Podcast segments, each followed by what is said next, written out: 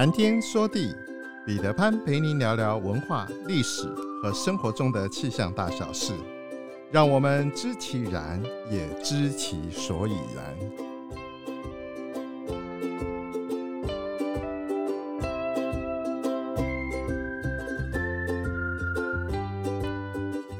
谈天说地，潘大刚空中与您相会。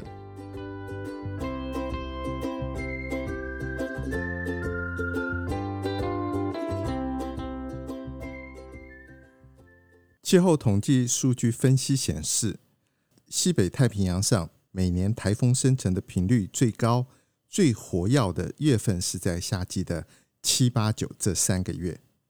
您注意到了吗？今年虽然全球各地都普遍出现了异常的高温和热浪，但是北半球太平洋中部和西部热带地区的低压活动，乃至于台风的生成，仍然是出奇的安静。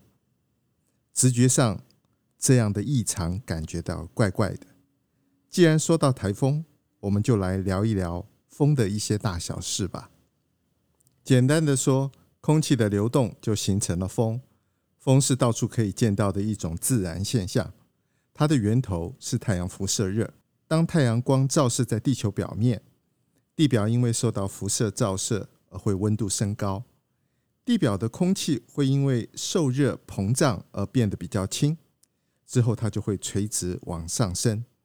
热空气上升之后，原来位置附近比较低温的凉空气就会从水平方向流动进来补充。上升的空气因为逐渐又被周围环境给冷却，进而变得比较重，而又垂直的向地面降落。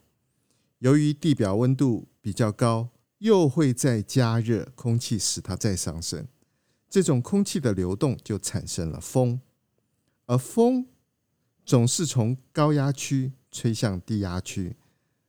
这个例子就是太阳辐射的能量转换成为热能，热能再转换成为动能的一个过程。这也是大自然中能量可以用不同形式互相转换的一个例子。记录风的特征包括了方向和大小，那就是我们所说的风向和风速。风向指的是风的来向。由于空气是在三维空间里流动，因此风除了有水平方向的大小之外，当然也有垂直方向的大小。只是大多数的时候，风的水平方向运动的分量远远大过垂直方向运动的分量。不过，像是在雷雨、山风、谷风这样的现象中，它们的大小却可以相当。到了像龙卷风这样的天气现象的时候，垂直方向的运动的大小就可以远远大过水平方向运动的量。现在测量风向风速的仪器已经应用了光电技术，精准地在测量大气环境中的风向和风速。传统使用机械式的风杯和风向标志，例如像是公鸡、飞鸟、飞机、风带、骏马等等，那些都是清朝以后才引入的。传统上，我们的祖先一直使用着向风筒鸟来理解大自然的讯息。至于地球表面上的风系，我们大略可以把它分成为两大类。一个是区域风系，一个是全球风系。区域性的风系大多是由于陆地不均匀的地表植被，或者是陆地和海洋、湖泊、河流、河塘等水体加热不均匀所造成的地方性局部的现象。例如像山风和谷风、海陆风、下坡风，这些都是属于区域性的地方风系。下坡风这一种现象在几个地方特别有名，例如在南欧亚得里亚海北岸的布拉风，布拉风的风速曾经记录到最高的有八十 mile per hour，阵风到达一百三十五个 mile per hour，这已经是中度台风到强烈台风的风力了哦。此外，在美国南加州圣塔安娜峡谷的圣塔安娜风。也是非常的有名。焚风也是一种地方风气。在台湾，我们称焚风叫做火烧风，也有人说它是落山风。在北美地区，焚风又被叫做青诺克风。焚风发生的时候，相对湿度会急速的下降，气温会快速的上升，因此会加强地面的蒸发作用。短时间内会出现高温低湿，这种现象对于植物生长是极为严苛的挑战。蒸散作用加速了天干物燥，因此只要有一点点的星火，就很容易导致森林的火灾。全球风系又叫做行星风系。主要是因为地球表面各个纬度受热不均匀，再加上地球自转作用而造成的大规模风系。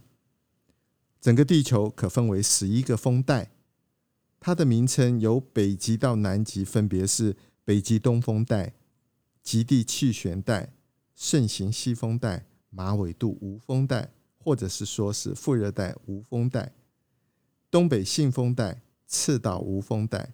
东南信风带、马纬度无风带、盛行西风带、极地气旋带以及南极东风带，基本上来说，全球的十一个风带是呈南北对称的一个分布。在华夏文化中，早在殷商时期，皇室出巡或者是狩猎的时候，就会有专人用负责流的旗子来测风。流是什么？流是旗子上面除了旗子的主体之外，然后还附加的一些细条状的带子，有分九幅跟十二幅之分。这样的测风后来改进演变成为长杆上面用细绳绑着鸡毛处，举在空中来测风。鸡毛处有五两跟八两的分别，看风吹过来的时候，鸡毛处扬起来的角度，就来判断风的大小。唐朝的时候就有一个词是这样说的，他说：“五两竿头风欲平，长风举棹绝船行。”他的意思就是说，当风吹着五两鸡毛处成为水平的情况的时候呢，这样的船就可以顺风顺水的，不用人力，直接就可以行驶了。传说炎黄时代就已经有了风后的职务。专门负责测量风。对于风最早的记载，是在河南安阳殷墟出土的甲骨文。记载的内容不仅仅有四方的风名，还有风的风向。例如庚丁三年（西元前一千两百一十七年），那时候记录的气象谱词：“人生，大风自北。”随着时间的流逝。人们对于风的认识也逐渐变得比较全面。战国末年的文字记载已经有了八方位的风，到了唐代，人们对于风向的认识已经发展到了二十四个方位。汉武帝太初元年（西元前一百零四年）所建的建章宫阙上，装有铜凤凰，安放在一只长大约在十五米高的。一个高杆的顶部，凤凰是由铜制成的，外表装饰的有一些鎏金，下面有一个转轴，风吹过来的时候，铜凤凰的头就会向着风，好像是要飞翔起来的样子。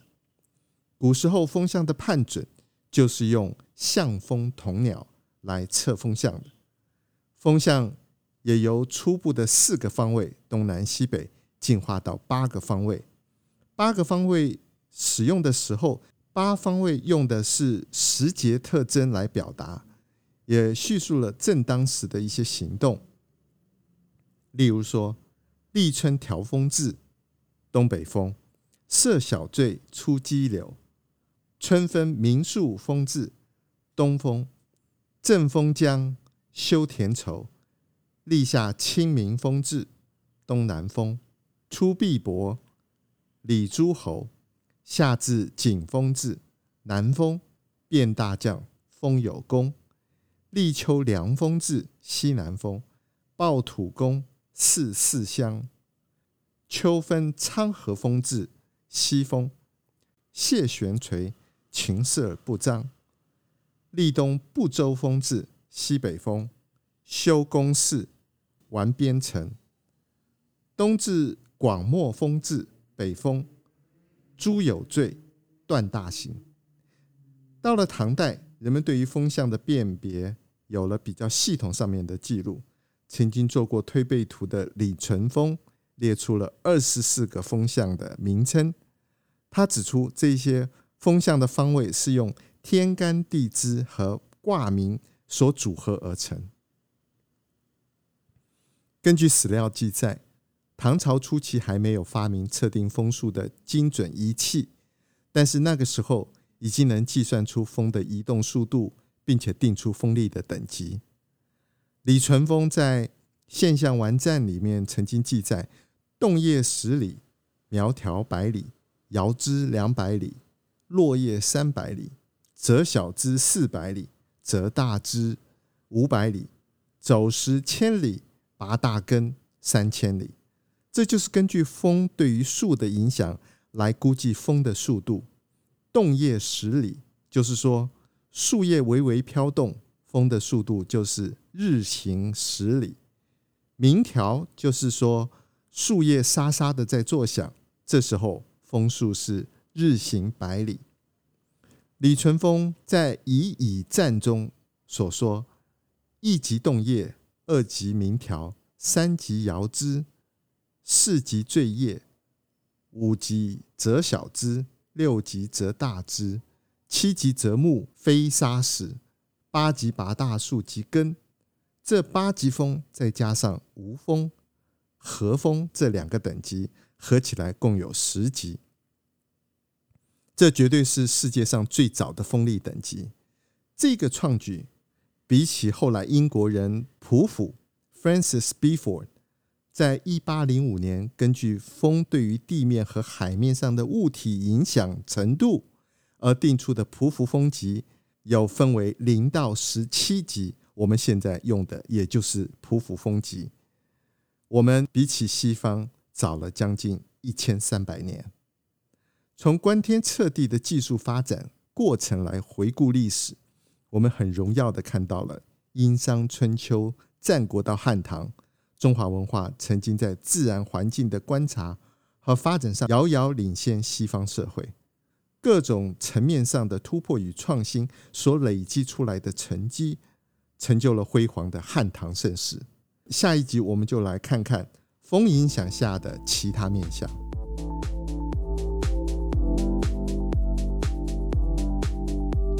苍穹浩瀚，气象万千，月晕而风，础润而雨，见微知著。谈天说地，和您分享文化、历史和生活中的气象大小事。让天有不测风云不再是借口，让天气不再是行动的阻力，而是生活中的助力。想要知道更多，我们下次再会。